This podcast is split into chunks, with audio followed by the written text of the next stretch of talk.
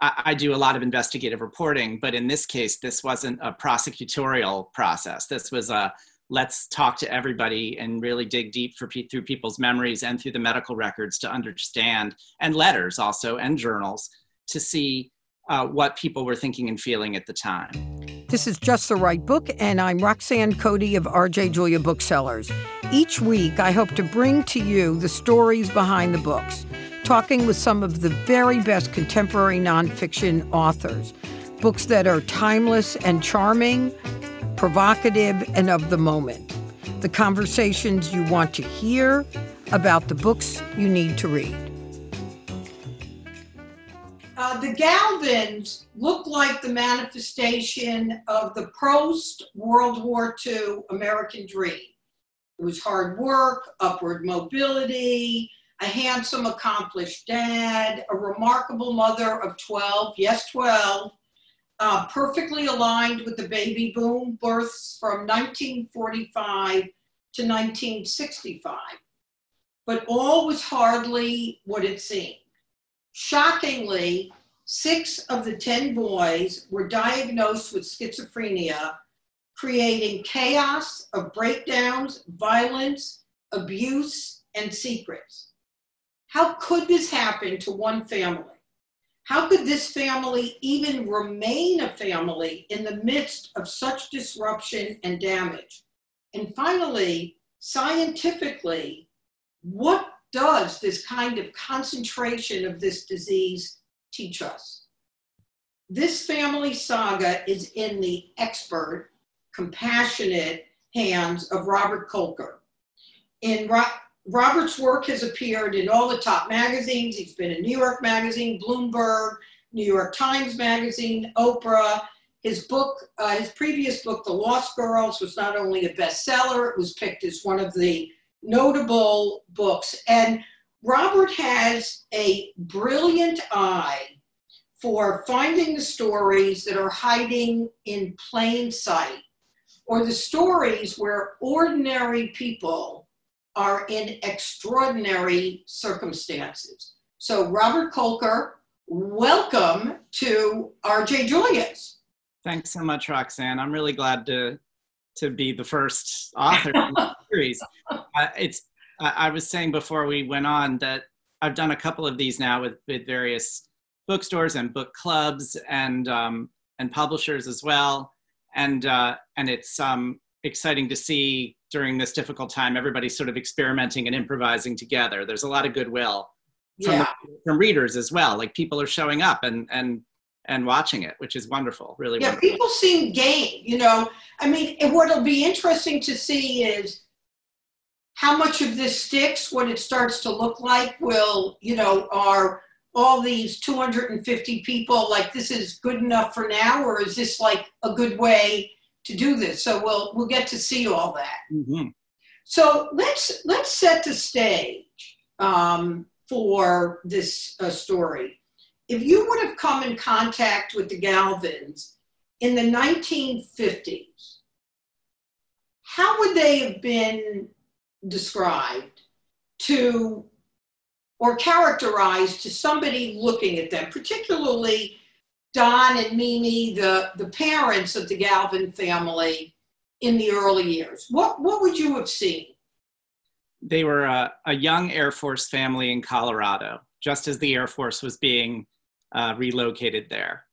Um, they were part of a new vanguard, a new future in the American West. They were coming from New York, so they were a little bit snobby, and they both were a little bit anxious about going to a dusty old town like Colorado Springs. But then they found a life there and really embraced the place, and they kept having children. When they moved there, they had three boys with a fourth one on the way. That was 1951. And by 1965, they had 12 children 10 boys and two girls. And they became, by that point, they were famous. The Don, the father, was not only a, a, handsome instructor of political science at the Air Force Academy, but he also flew the Falcons at the football games and trained all the cadets in how to fly Falcons. And Mimi's recipes were in the local paper. And uh, she was um, helping to cast the uh, operas for the local opera company. And she was known around her neighborhood as the perfect mother with a model family. and and that's to, to answer your question that's what they appeared to be but by the mid 60s things were going in a very different direction.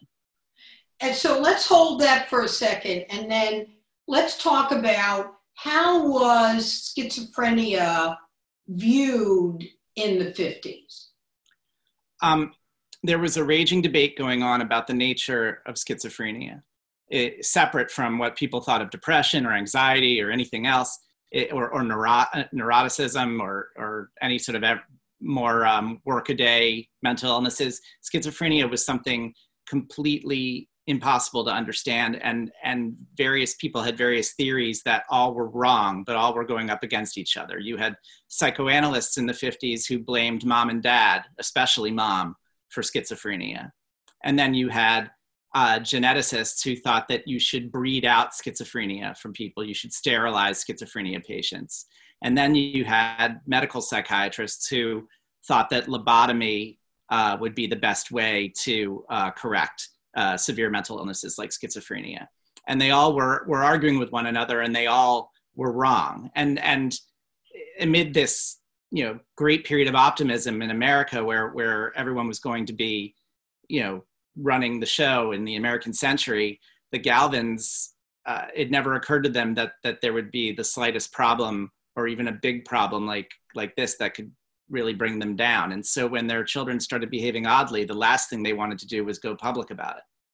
Yeah, and how did the process? So the oldest son was Don also, and handsome, accomplished, you know, looked very logical as part of this it family. So how did the problems begin to emerge, and how did Mimi and Don begin to react to it? Um, it's very possible that even as a, as a, by his mid-teens, he was displaying early signs of schizophrenia. He was sort of checking out a little bit, even though he was a popular athlete and he was, you know, he was dating the general's daughter at the Air Force Academy. He really was way more comfortable being by himself out in nature. And when he was home with his brothers, he was downright abusive toward his younger brothers and bullyish toward them in a way that almost he couldn't control. He it's as if almost he was trying to be uh, the the the one in charge of the family, but he didn't have the skills to do it, so he would just hit them. And and other brothers followed suit. The whole house was quite violent. And Don and Mimi, the parents, looked at this, and first of all, they were in denial that their oldest son Donald would ever do anything so horrible. So they thought that perhaps it was just boys being boys or roughhousing and secondly, they weren't inclined to to um, to, to make this into a psychiatric or a medical thing because they lived in a world where if they brought Donald to a doctor, the first question would be, "What did you do to him? You know, what what kind of bad parents are you that caused this to happen?" That was the environment. Yes. And and would there was a hospital, uh, uh, Pueblo, mm-hmm. that a lot of the boys were in and out of. And was it just the general sentiment that if you were diagnosed with this disease, even if it were diagnosable, that there wouldn't be any way to manage it? You would just be drugged. Right. By the late 50s and early 60s, the mental hospitals were at their highest population all over the country. They just were warehouses for the mentally ill. And then when the drugs got a little more popular, when Thorazine and other um, drugs to fight psychosis started to get more popular, by the late 60s, they were emptying out those hospitals because they thought that drugs were this great solution to the problem. But really, they just papered over the symptoms and turned the hospitals like Pueblo into a revolving door. So by the time six brothers are mentally ill in the family, they're going in and out of mental institutions and they're all coming home in between stops there, which of course affected the six mentally well children who were still part of the family. You know, so one of the things, one, one of the, um, one of the characteristics that was stunning to me is the, the mother. Here's Mimi she comes from a family that's a little pedigreed on one side, always saw herself as, you know, as you mentioned earlier, a little bit above the fray. she has these 12 kids, which we could talk about what was driving. Uh, that was a, I mean, the picture on the cover for any of you who have seen the book, I mean, is, you know, it's it's a brilliant picture and it's extraordinary to see. Well, I can hold it up, actually. Yeah. um, you know, they're all on uh, the stair. Oh, good. Your your picture is good. Um, so, but in many circumstances, another mother would have said, you know what, this is a lot for everybody to cope with. I can't do this to the other six kids. These kids are going to have to be out of the house, they're going to have to be institutionalized. But she did the opposite. She brought them closer to her. She would encourage them to come back home. So any sense as you were having these conversations what was driving that because obviously the six healthy kids and the two two girls which we'll talk about paid a huge price for that understanding this family was really a, a big job to take on and it involves speaking with absolutely everyone still alive in the family um, that means nine siblings and one parent mimi who was still alive until her death in, in 2017 and um, I was determined to make it not a clinical case study of a book, but a book where you were really intimate with the family and understood exactly why perhaps Mimi did the things she did and why she didn't do other things. It was my desire to make sure not that there were no villains and no heroes necessarily in the book, but that right. behaving at the same time heroically and also being quite flawed at the same time. And everybody's rationale it seems you know has has validity um, I, I, do a lot of investigative reporting but in this case this wasn't a prosecutorial process this was a let's talk to everybody and really dig deep for through people's memories and through the medical records to understand and letters also and journals to see uh, what people were thinking and feeling at the time. Understanding mimi was difficult but in speaking with her sister and with her kids and with other family members and in reading her letters to other family members i started to get a sense of why she did the things she did mm-hmm. she really was building a, a, family from scratch after feeling after several abandonments she had experienced as a child she also um, had was a person of her time and did not have the tools yeah. Uh, that that practically no one of that time would have had the tools would have been equipped to deal with something so extraordinary happening to her family. And she must have been ashamed. I mean, this wasn't as it you know, as you said earlier, a lot of times schizophrenia was blamed on uh, the mother. There was not much understanding about what the disease was, or that it even was a disease. Yes, when when you read Hidden Valley Road, you I talk a lot about that time period where where parents get blamed for mental illness, and then finally, like the other shoe dropping, Mimi gets blamed for it. It happens a little yeah. bit later in the book when one of the sons has a psychotic break, and there she is in the hospital visiting her son, and at a table with a bunch of clinicians around her, she's told that she is the problem, and her husband is there with her too, and he's been told he's the problem too. And in speaking with her in 2017 um, and 2016 this was like the great shameful moment of her life she was she was stunned she was paralyzed she right. and and she, i think that might go a long way toward answering the question of why she never let the mentally ill sons go after that she wasn't going to be um, put in that box she was going to mm-hmm. make sure they got uh, the care that she wanted them to get even if that meant they were in and out of the state hospital and not uh, other hospitals We'll be back after a short break from our sponsors. This podcast is brought to you by Catapult, publishers of Rough Magic by Lara Prior-Palmer. If you'd like your memoirs to revolve around singular experiences, Lara Prior-Palmer's Rough Magic delivers.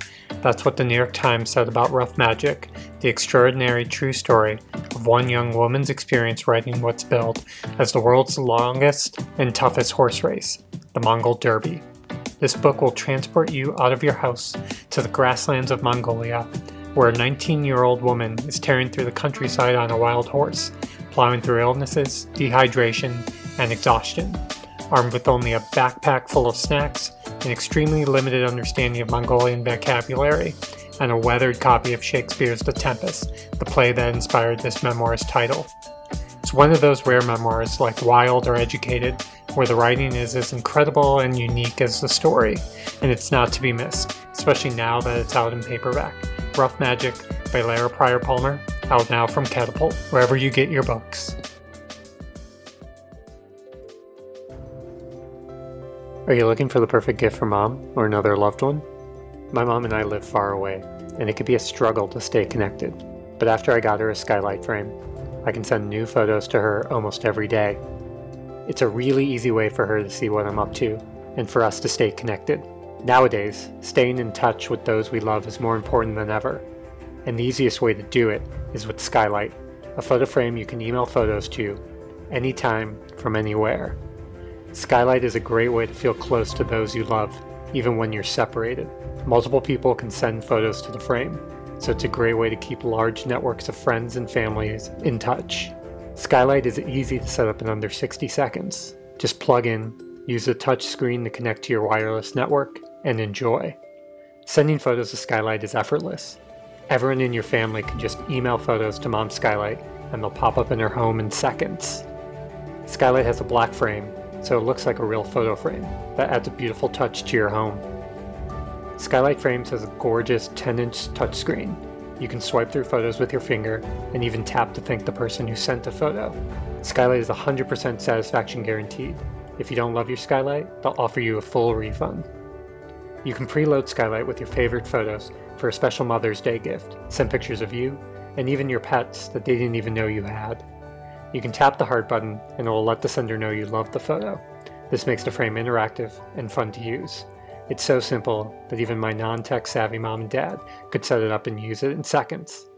Now, as a special holiday offer for Just the Right Book listeners, you can get $10 off your purchase of a skylight frame when you go to skylightframe.com slash book and enter the code BOOK. That's right, to get $10 off your purchase of a skylight frame, just go to skylightframe.com slash book and enter the code book. That's S-K-Y-L-I-G-H-T F-R-A-M-E dot com slash book. Back to the show.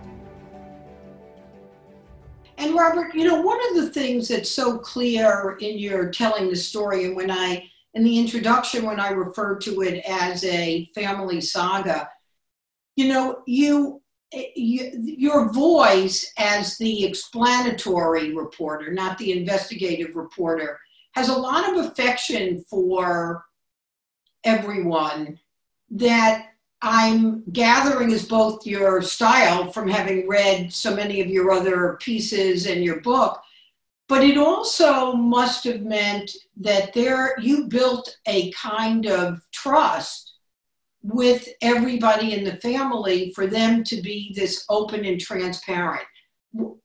What is it that you think when you've done this work or other work that guides you in having these kind of conversations where you want them to have faith, faith that their story is safe in your hands?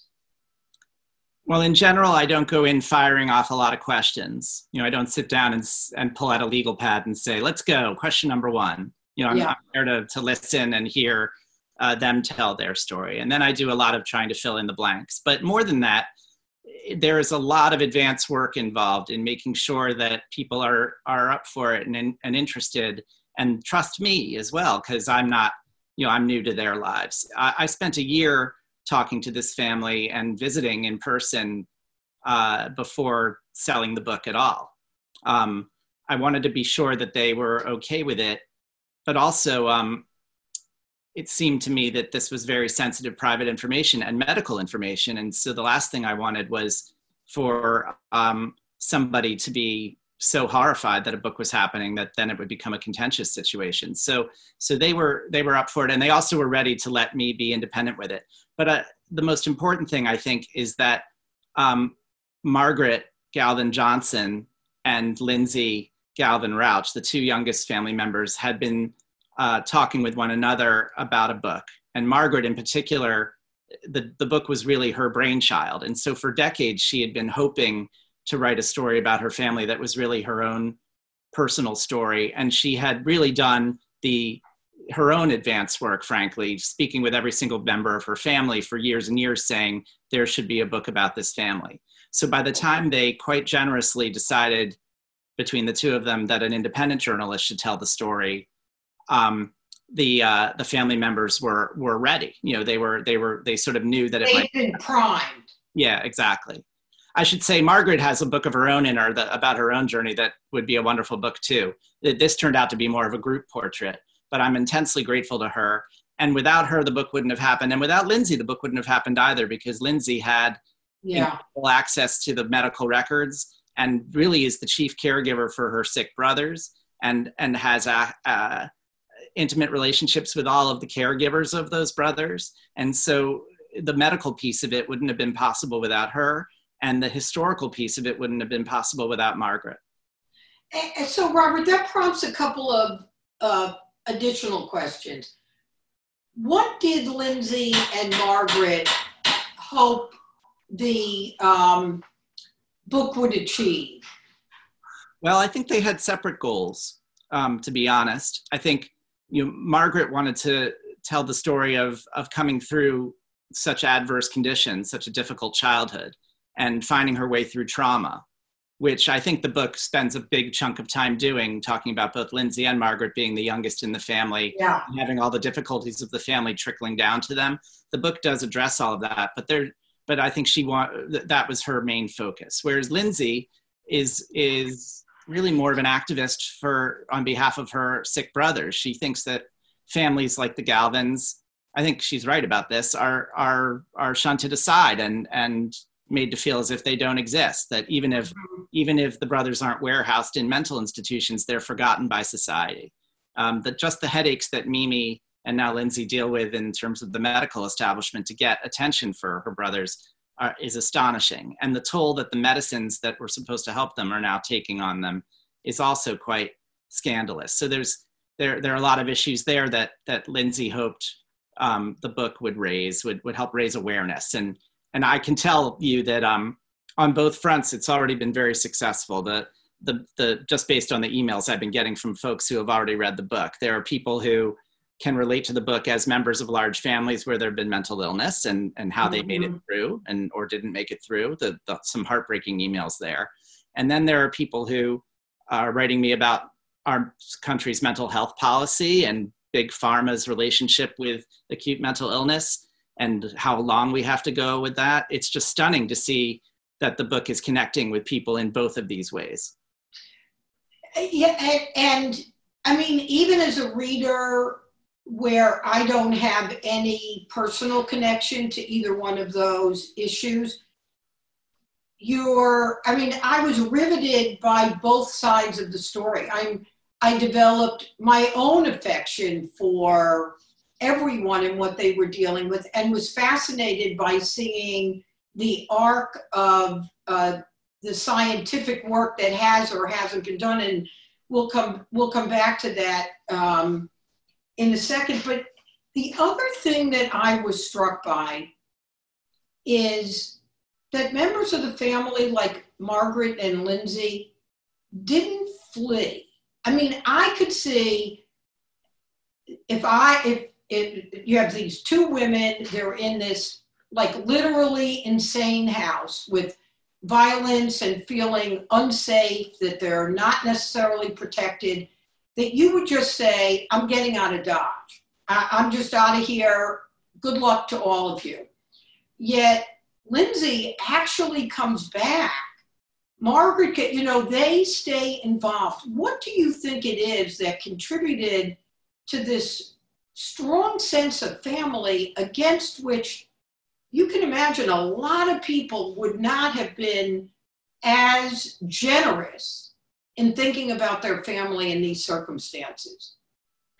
both of them in their way certainly intended to leave early on and and the question you're asking is the question i asked both sisters and a lot of the other family members many many times as i was reporting this because because my my two questions going into the book were how could all of this happen to just one family? You know the science question. And how does the family remain a family which is the the human factor of this.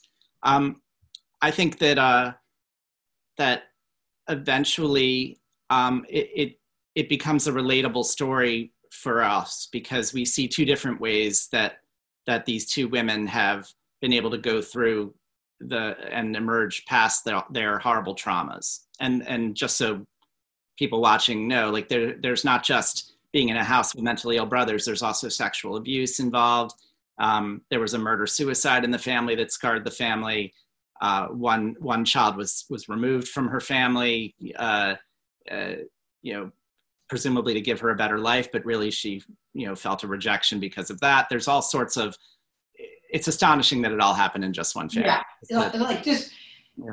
And you know, the other thing is, like, I think it's interesting that you say that there's a book uh, to be written by Margaret about Margaret or by Lindsay about Lindsay because their own journey, which you, excuse me, spend some time on, in in their putting one foot in front of the other to try to like take a broken piece and put it back together. What's that Japanese art where they break the pottery and you want to see how it's put back together? I mean, I thought about both women that way, that they had worked hard to put themselves back together without denying what had happened. That's right. And they and they do it in different ways. I mean, uh, Margaret has a lot to say about self-care and about setting boundaries and about nurturing herself and and being kind kind to herself even after so many traumas. And lindsay uh, has years and years of therapy under her belt as well and uh, and has converted her energy in towards service towards service toward her mentally ill brothers. And um and you know neither of them are are are angels again and neither of them are devils. They're just doing what they're doing. Yeah. and um and i love the complexity of that. I love I love writing a book where everybody is doing something a little bit different and they all have their rationale and, yeah. and nobody's wrong and nobody's right, but they are and they're all members of the same family. It feels real to me. I mean, I have a sister and I have a brother, and I'm sure if I emailed them tomorrow saying, "Do you remember this thing that happened 25 years ago?" they would say, "No, it happened a different way." And we would yeah. and that's even without horrible childhood trauma. You know, imagine what it would be like in a yeah. family like the Galvins. So it's so it feels authentic to me. I, am one of six. I'm very familiar with the concept. Um, no, that no, that didn't happen. That this happened. Um, Robert, I want to spend a few minutes on the science. Um, so, one obvious question that you started out approaching is: so genetically, is there evidence that schizophrenia is genetic? How is it possible that six people in one family have it. And you spend some time in the book talking about the research that's being done. Uh, there was a woman, I think, Lynn uh, DeLisi, mm-hmm. uh, and there was some progress made on the gen- genetic research and how you might treat this, find it. Where, where is all of that?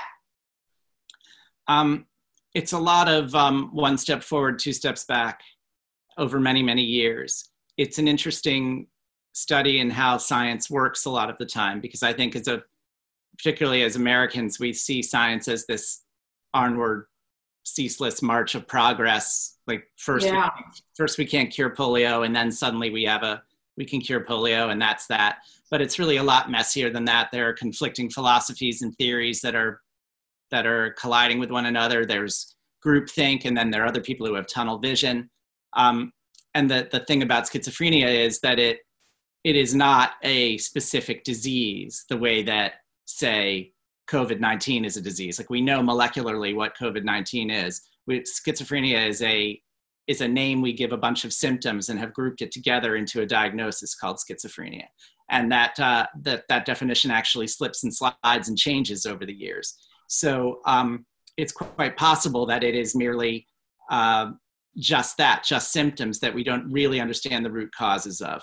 I don't mean to be so squishy in talking about it. I mean, clearly yeah. it, it runs in families, but it doesn't run in any logical way. It's not like parents send it to their kids. It's not like it's a recessive trait where you need two schizophrenia genes to get a child who's schizophrenic. And the boys are not even ill in the same way. Right, exactly. It manifests differently in different people. And so it's possible that everyone including well so-called well people is on a spectrum and that you just have different vulnerabilities toward toward um, developing mental illness and and maybe the environment does have a have a handle in it. It's the it's a riddle that started the day that they decided to call it a psychiatric illness. They said well if you look at the kings and queens of europe you can tell that mental illness runs in families. But at the same time we have all these people where it seems to pop up all by itself. So how can we how can mm-hmm. we say that it really is genetic? And um, and and then we were off to the races with many many rounds of arguments about it. However we're in the genetic era now where we've sequenced the genome and we have found not just one not just two but far more than 100 different trouble genetic areas that might be a player in schizophrenia. That muddies the waters a little bit but it also gives us gives us some sort of starting point to try to zero in on what's going on. The galvin family's genes presented a perfect petri dish to be studied by two different teams of researchers over many decades and between the two of them they've made some significant advances in understanding how the disease functions. It's very possible that families like the Galvins, and including the Galvins, are paving the way toward understanding this disease better and better with each passing year in a way that the overall genome study has not. We'll be back after a short break from our sponsor. Today's episode is also brought to you by Farewell to Arms, Legs, and Jockstraps by Diane Shaw. A Farewell to Arms, Legs, and Jockstraps is an entertaining true life memoir Diane Shaw, first female sports journalist for a major national daily. Diane details her experiences breaking the glass ceiling in sports journalism and laying the path for today's female reporters. Diane is candid about the sexism and discrimination that she encountered as she wasn't one of the boys. Diane tells comedic, fascinating, and sometimes tragic stories about her adventures in journalism featuring some of the biggest names of the era. Examples include the time that a tipsy Mickey Mantle tried to hit on her with a creepy greeting card, the time that she was uninvited from the baseball writer dinner, as no women were allowed, or the time she snuck into the Republican Party gala.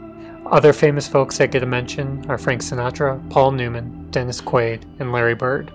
Diane went on to write for the New York Times, Newsweek, GQ, Playboy, and Esquire. She has also written four mystery novels. Farewell to Arms, Legs, and Jockstraps offers behind the scenes details of stories of a trailblazing career and the prejudices facing female sports writers during the 60s and 70s. Right now, for a limited time, Red Lightning Books and Indiana University Press are offering an exclusive free chapter download for listeners of this show. Visit iupress.org, jockstraps, dash book to download a special sneak peek. Farewell to Arms, Legs, and Jockstraps by Diane Shaw is available wherever books are sold.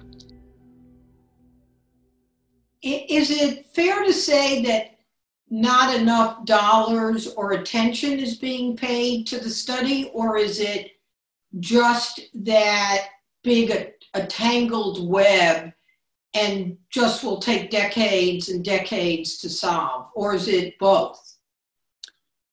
Well, quite a number of the advances in, in mental illness in terms of drugs were accidental or, or were drugs that were developed for something else. For instance, Thorazine was like a battlefield anesthesia of some sort, um, and, or anesthetic.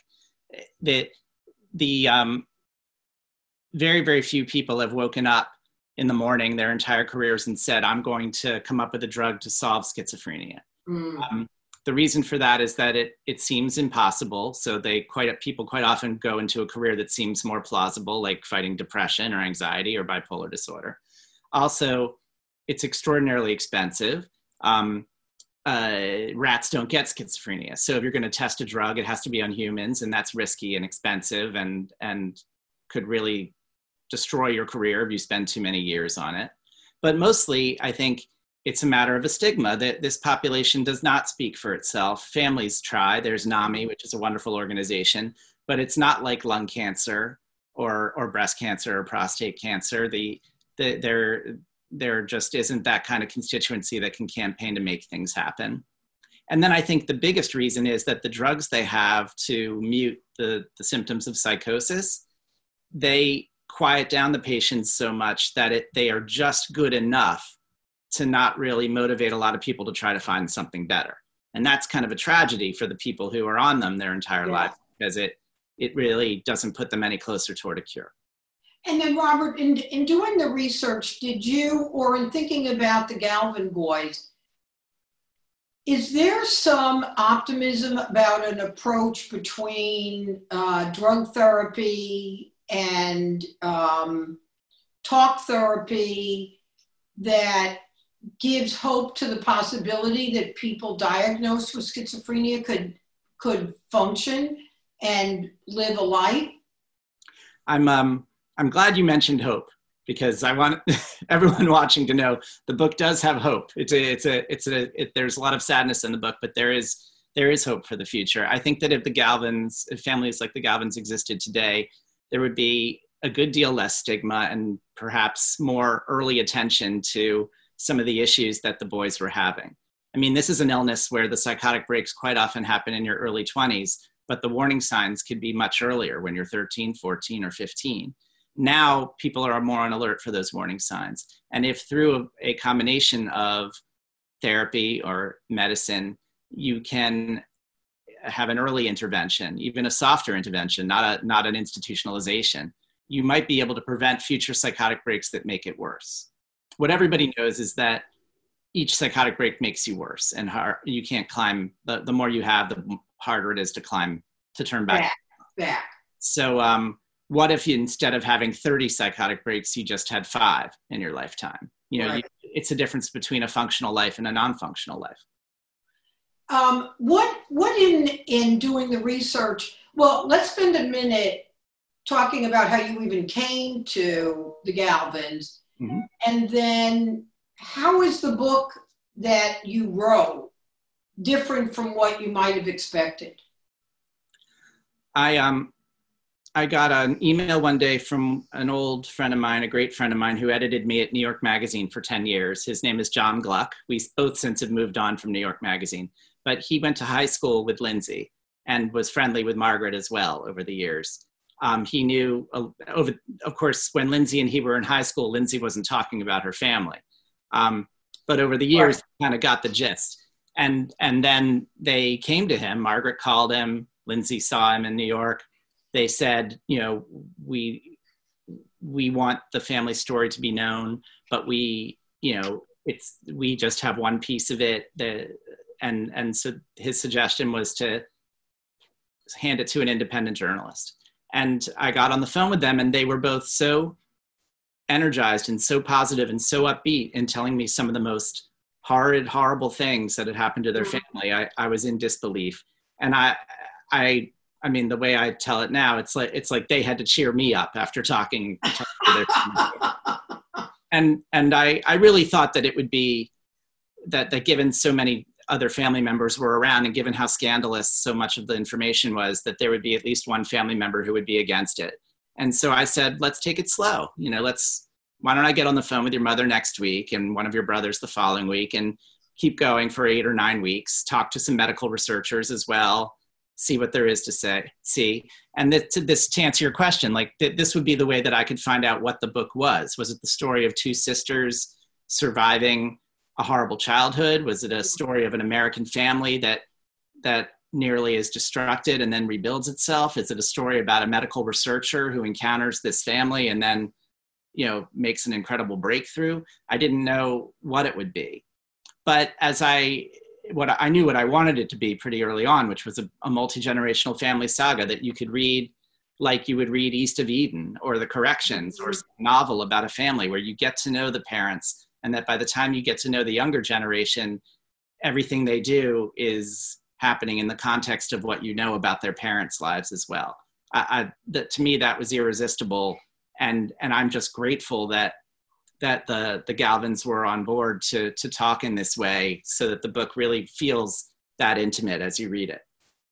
Well, and you know, the other thing that I thought was really smart is the way the book is organized. So you've got the parents and the names of all the kids, and then for people who haven't read the book yet, you're highlighting uh, the person that that chapter is reflective of because you could imagine with 12 kids and two parents that you could quickly start conflating one sibling with another, but the delicacy with which you portray each one of them becomes clear. It does feel very much like a family saga in reading it, interspersed with the science that obviously shapes so much of what's going on. Yes, and the science part, I had some goals for that as well. I, I, I mean, I, I love books like, like Moneyball, for instance, where like I'm not, I'm not the world's biggest baseball fan in the world, but but because that was such an addictive narrative, right. I I didn't mind the fact that he was spoon feeding me lots of very technical information about baseball statistics. Right. And in fact, I ate it up with a spoon. I was like, this is so cool. I'm learning something new, and there's a, a narrative that I want to know the how it, what happens at the end. And so that uh, one of my goals has always been to to write a book like that too, where you can you can weave in the technical information, ju- giving the reader just enough so that they know that it is setting the stakes for the narrative, and not not so much that they feel like they're being, you know, made to eat their vegetables. Yeah, well, and I do. I I, I think you do that. I think. Uh, my, you know, I feel the same way about Moneyball. I couldn't care less about baseball, frankly, and I was mesmerized by that book. Yeah, yeah. Um, so, Robert, how does the family feel about the book? Well, to the extent that it it's raised awareness for what the family has been through and what what a lot of acutely mentally ill people and and what their families go through, they're all very excited. Um, you know, we haven't mentioned it yet in this session, but the but the idea that it's part of Oprah's book club uh, just just is uh, brings it to an entire new level for them. Not, they never had dreamed that that anything like that would have happened, so they're very happy about that. And um, and then from there, everybody's reaction is very personal. There there was one family member who said that there was a lot in the book that was news to them because I was bringing in perspectives of people that hadn't been shared with that person. Mm-hmm. Um, and medical records that they might not have known about, right? Exactly. You know, then things that were happening after they left the house. Because remember, it's 20 years of kids, so some kids yeah.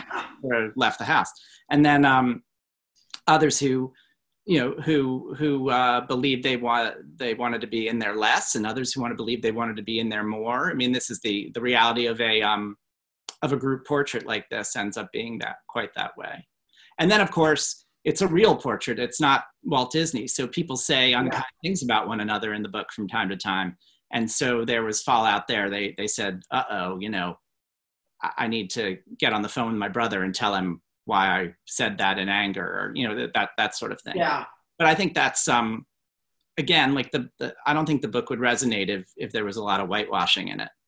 Yeah, but that that would come through. You you would start to be cynical about what you were writing, I think. Yeah.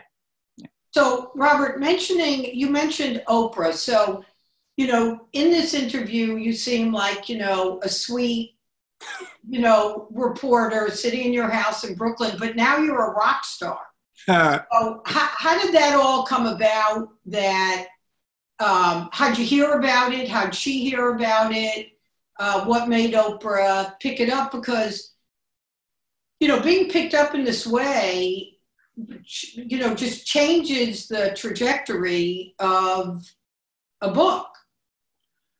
Well, what I what I learned later is that um, is that Oprah Winfrey and, and Prince Harry were cl- going, are going to collaborate on a documentary for for the Apple Plus TV streaming service about mental health. Um, I guess Oprah has a new deal with Apple Plus where she's producing lots of shows for them. So yeah. one of them is going to be this. So one day, the books editor of Oprah magazine, Leigh Haber, sends my book to, to Oprah saying, you know, maybe this would be of some use to you with what you're planning for Apple Plus. And then, according to Oprah, she came back to Leigh and said, why don't we make this the book club book? Because she liked it. So that this, all of this, I was completely ignorant of. And there was even a week or two where my publisher and my agents knew about it and I didn't but they didn't want to tell me because you know you can't predict the future and what if it didn't happen then they would have destroyed me completely uh, so so one day i'm at home and um, you know the the, the world is changing, the virus is coming, the, the, everything's shutting down. I'm wondering if there's going to be a world economy that still exists on April 7th when the book comes right. out. And, you know, or if there's even going to be a way to ship books on Amazon by then, you know, uh, uh, it was, you know, that, that was on my mind. Of course, there's far more worse problems in the world than me and my book. There's well, not not not for you at that moment. Right. But the phone rings and it's no caller ID, so I let it go to voicemail, and there's no voicemail. So I figure it's spam, and then I get a uh, an email from um, uh, the director of publicity at Doubleday saying, "I have a reporter who's trying to call you. Can you pick up the next time it says no caller ID?" And I say, "Okay." And then I think, why is he being so cryptic? You know, what's the why not just say, you know, Entertainment Weekly is going to call you? And then the phone rings and I pick up and I and on the other the line she says, "This is Oprah Winfrey." And I I did not do that thing that that people say you do, or you'd say, "This is you know, you're just playing a joke on me. This is just a you're just kidding." Instead, what I did is I burst out laughing because um, I uh, I knew that there could be only one reason why she was calling, and I was you know just flabbergasted. And um, after I caught my breath, I told her that um, the family took such a leap of faith, you know, talking about everything that happened to them and the the idea that she would would be seeing them in this way and acknowledging what they went through is is essentially the the greatest thing that could have happened under the circumstances. And she yeah. you know she was nice about that. Yeah. How was the conversation with her? It was good. She um well, first she was very funny because she was like, "I've been trying to call you all day," but uh, the damn phone. exactly. You know, you're a hard man to reach. But uh, but it but she um she she mentioned the Prince Harry documentary, and then I I told her that the family would have you know would be so amazed, and then I told her that the truth, which is that the book for me really was the challenge of a career to try to tell the stories of 12 kids and two parents and to weave it all together with the science was really a bit a really a huge heavy lift and that i was so grateful that she liked it. And then i and i told her i wanted it to read like a like like a novel like like a like east of eden. And she said she she thought it did. She said she she said it reads like a novel. That's why that and that's why she liked it. Yeah. Pretty cool. and your people will call my people or something like that. No. did you have to go find people yes, exactly. To have people? Well, I mean, then I had to, then I spent, after I told my wife, I spent an hour on the phone with my editor and with my, um, my agent where I would, all, they just kept asking over and over, what did she say? What did she say? What did she say? Because yeah. I wanted to know too. It's pretty great. You know, what's particularly satisfying, I think, about it is given what the uh, hope was for uh, the book by Margaret Lindsay and obviously you, to give it that platform uh, on exactly the issue that was important, you know, is a pretty, I don't want to call it a stroke of luck because the book's that great that it deserves it. But, you know, when I, when I think about this environment now, uh, I was reading like a Kirkus that's talking about all the books coming out in May, June, and July. And you know, you feel heartbroken about all the effort. The books got written, they got sold, they got agented, the publishers put on, and then everything that, you know, the sort of ground under, I mean, all of us about everything is shifting. But in this little planet of publishing, it's it, it's a very different landscape to try to get attention. So I'm, you know, I'm thrilled for you and the family that it will get the kind of attention that it deserves. I, am just intensely grateful. I mean, I knew I knew all along that doing a deeply reported narrative nonfiction book, it, I knew that that was a big bet. That that was a bet at the big table. That was not a small bet. That was a big bet. Yeah. And and I knew that um, that sometimes they really connect and they really hit and people say wow a juicy narrative nonfiction book that i really that everyone should read and sometimes they disappear immediately and then maybe they get some kind reviews and they yeah, say yeah good job everybody but then after two weeks it's on to the next book so i was ready for either possibility and before before oprah winfrey called I was getting lots of great feedback from, you know, I knew that, that it was getting re- really, really great advanced reviews. All the trades loved it. And um, CBS Sunday Morning had taped a segment that will probably air sometime in May about it. You know, so it, it, it all, um, it, everything felt really good, but still, you know, Yeah. what do you, how, how do you, how do you, um, how do you stand out in a moment like this? Yeah, So- and there was a lot of buzz about the book. I mean, as booksellers, the publishers were talking about this book uh, last fall. So, you know, we knew to pay attention. A lot of us read it uh, really early, you know, but getting picked for Oprah's book club is a nice little cherry on top. So here's a couple of questions from the um, uh, our participants. Uh, you mentioned the difference between a few psychotic breaks and many more. What is the norm? That's a really good question.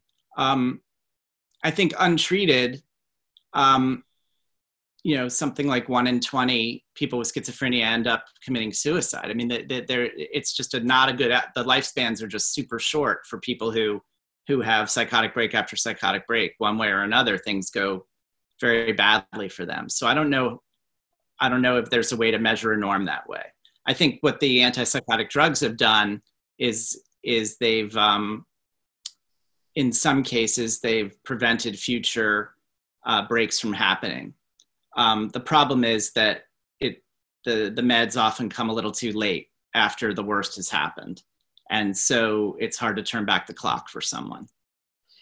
And, and you know, the, the, the added uh, uh, question of this person is um, how many psychotic breaks do we experience? Maybe that we don't even know we are experiencing, which makes me think about when Don was in college. Um, he had shared with us some of the experiences that he had that certainly at the moment were not considered indicative of schizophrenia. Right. That a perfect example. I mean, Don, um, Donald, uh, his huge, big psychotic break, the one that sent him to Pueblo for the first time, happened when he was in his mid 20s in 1970 when he tried to attack his wife. His wife was fine, but she was. He ended up in jail, and then he ended up in Pueblo. So you could say that his first psychotic break was when he was 26 or 24. Sorry, yeah, 25. He was 25 then. But then you look at his medical records the way that I did with help from Lindsay. I was able to find stuff that the family didn't even know. And we found that in his sophomore year in college, he ran into a bonfire. Nobody knows why. And then went to the health center to get treated for some minor burns. And he couldn't explain why he did that. And then he went to the health center again several months later with a cat bite on his hand. And then he uh, was upset because a girlfriend broke up with him and he moved to a, um, a dirt cellar of a, of a building because he had ran out of, run out of money and was living with no heat or hot water. And he killed another cat there and went to the health center and talked about it. So these are obviously uh, major psychiatric moments for him that are happening years before that. It just speaks to the to the early signs that can so easily be masked over if you try hard enough You know, and, and that reminds me of another piece that I found fascinating. One of the boys was remarkably self aware of his own illness and had his own quite smart observations about how the mental health professionals were treating people like him. That's right Uh, i think you're thinking of joseph who would see Right, right. look up at the clouds and say that a Chinese emperor was in the clouds and was talking to him. And then he would turn to one of his sisters who he was talking to and he would say, I'm having a hallucination. And then he would turn to her and say, Are you sure you can't see it? That there was something very poignant about Joseph's case because uh, he was a gentle guy and and loved his family and was nice to everyone around him. And he was aware that that this was happening, which not every other brother could say. And Yeah.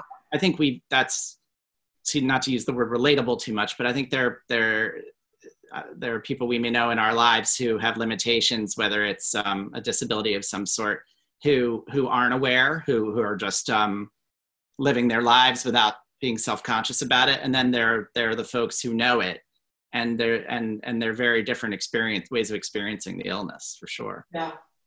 So one of the other questions I got a kick out of is what is the title of Margaret's book? She hasn't written it yet, right? no, she hasn't. I hope I really want her to though. Yeah, I, I would love to see each of their stories. I, I, you know, you can't help but read this book and feel the compassion and affection that you bring to the story that I, as a reader, then felt that same compassion and affection for them, and particularly the two girls or women. Yeah, I, I like them immediately, and they they are not the same. They're different people leading different lives now, but they both have so much to offer. And I think the fact that they are so different is helpful to readers because they can read about both of them and and and see the different ways of reacting to the same sets of of traumas in the same family. Yeah. Um, I'm just checking if there are more questions uh, before we. I think we're good. Oh, somebody else shared. This is good because I didn't know what I was talking about. The Japanese practice that I was mentioning about repairing uh, pottery is, I'm not sure I'm pronouncing it right, but it's kintsugi. Huh. K I N T S U G I. All right. Um, so, in closing our debut author event, um, there's a couple of things I'd like to mention. One is thank um, all of you who joined us. Email us if you want to see things done differently, you want more of this, less of, you know, whatever.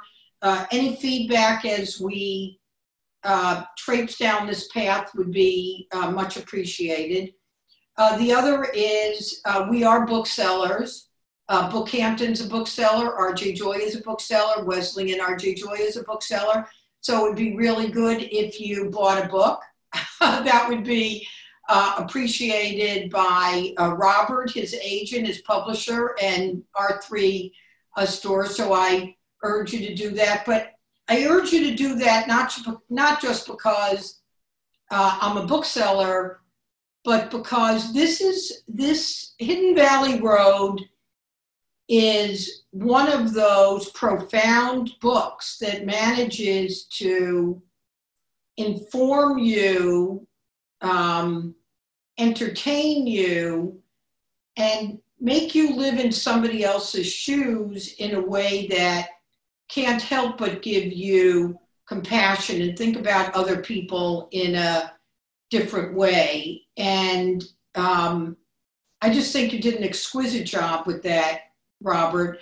And I do think, um, I, I, think that you are in good company um, of Michael Lewis and Erik Larson and other writers, reporters who take a subject that we didn't even know we wanted to know about and make us thrilled that we learned about it. So, uh, thank you for being our guinea pig. this has been a thrill, Roxanne. Thank you. Thanks so much for everything. And thanks to everyone else for, for listening as well. I really appreciate it. All right. Well, great success on, on your book, and we look forward to seeing you again. So long. Thanks so much. You've been listening to Just the Right Book with Roxanne Cody, brought to you by LitHub Radio. The show is produced by Roxanne Cody, Michael Selleck, Jonny Diamond, and LitHub Radio. Our editor is Justin Alvarez. The original theme music is by Kurt Feldman.